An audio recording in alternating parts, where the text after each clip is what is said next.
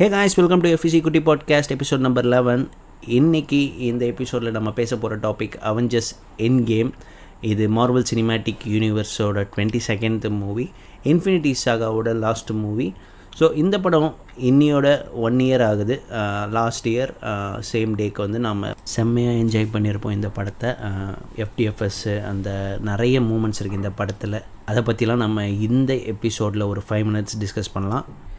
ஏன் இந்த படம் அவ்வளோ ஸ்பெஷல்னா டூ தௌசண்ட் எயிட்டில் அயன்மேன் ஒன் ரிலீஸ் ஆச்சு. அந்த படம் தான் இந்த சினிமேட்டிக் யூனிவர்ஸோட ஸ்டார்டிங் பேஸு அப்போது வந்து இந்த ப்ரொடக்ஷன் கம்பெனி வேறு ஒருத்தவங்க கிட்டே இருந்தது. ஐ திங்க் பேரமௌண்ட் நினைக்கிறேன்.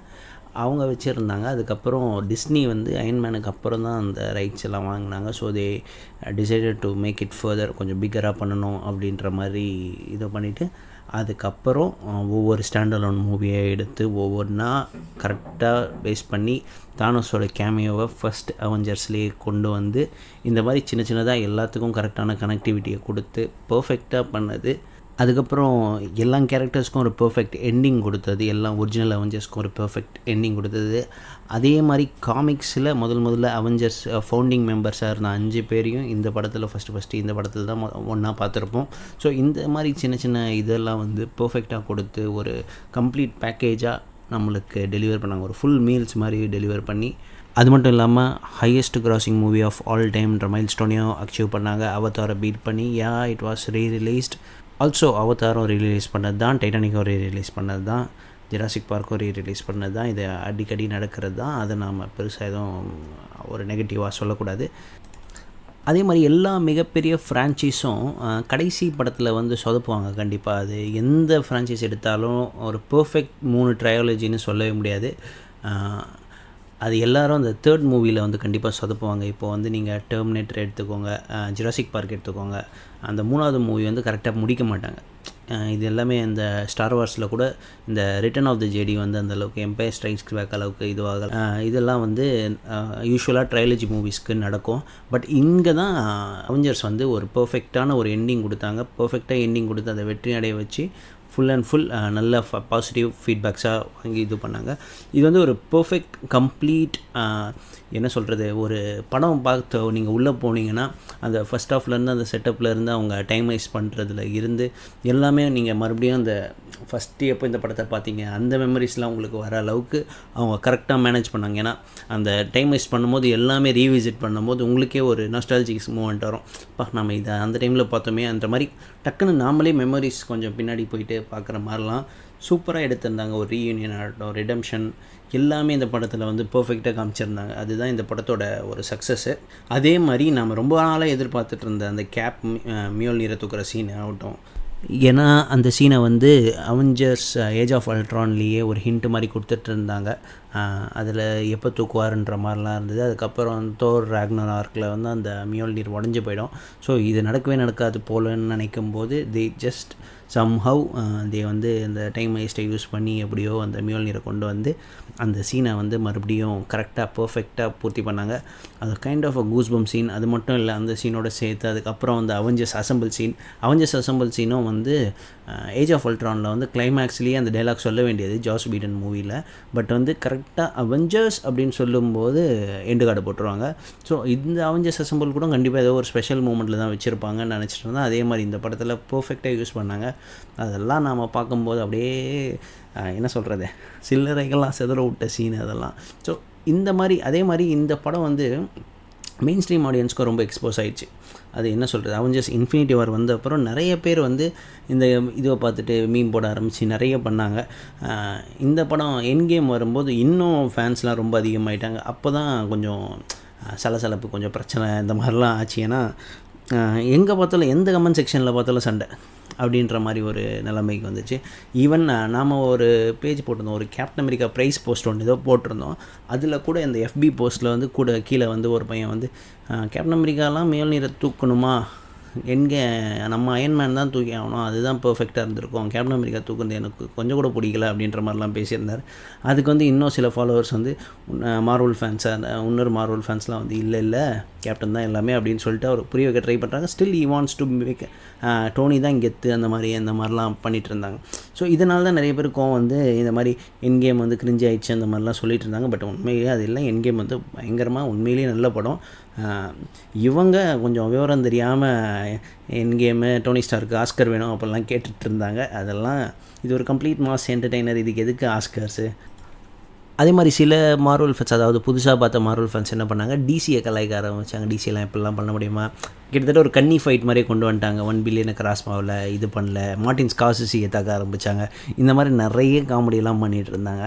இது ஒரு கன்னி தல தளபதி ஃபைட்டு மாதிரி ஆக்கி விட்டாங்க ஒரு வழியாக ஏன்னா இன்னும் சொல்ல போனால் இந்த ஸ்டோரி லைனை வந்து ஜாக் ஸ்னைடர் வந்து ஆக்சுவலாக அவரோட ஒரிஜினல் ஐடியாவே ஜஸ்டிஸ் லீக்கு இதுதான். இந்த டைம் மாதிரி கான்செப்ட் தான். அதோட இது தான் ஹிண்ட்டை தான் நீங்கள் வந்து பேட்மேன் வர்சஸ் சூப்பர்மேனில் ஃப்ளாஷ் டைம் ட்ராவல் பண்ணுறத பார்த்துருப்பீங்க. ஒருவேளை ஜாக் ஸ்னைடர் பேச்சை வந்து டபிள்யூபி கேட்டிருந்தால் ஜஸ்டிஸ் லீகும் கிட்டத்தட்ட இது இதுக்கு முன்னாடியே இந்த டைம் வேஸ்ட்டு டைம் ட்ராவல் ஸ்டோரியிலேயே வந்திருக்கும். அது மிஸ் ஆகிடுச்சு டபிள்யூபி தான் காரணம்.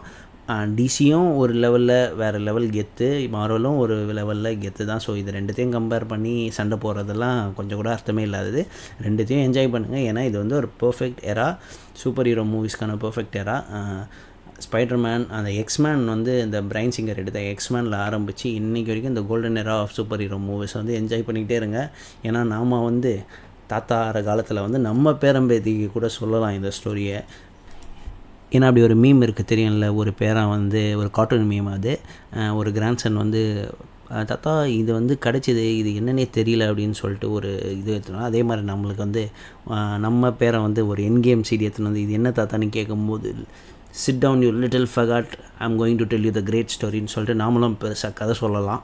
இந்த மாதிரி நாங்கள் வந்து எஃப்டிஎஃப்எஸ் பார்த்தோன்னு ஏன்னா அந்த அளவுக்கு பெரிய விஷயம் இது. நம்ம தாத்தா காலத்தில் இருந்த ஸ்டார் வார்ஸு இங்கே யாரும் பார்த்துருக்க மாட்டாங்க ஆப்வியஸ்லி மேபி சில பேர் சில பணக்காரங்க பார்த்துருப்பாங்க. இப்போ அந்த மாதிரி இல்லாமல் எல்லாருக்கும் ஆக்சசபிளாக இருக்குது ஸோ அது ஒரு நல்ல விஷயம்.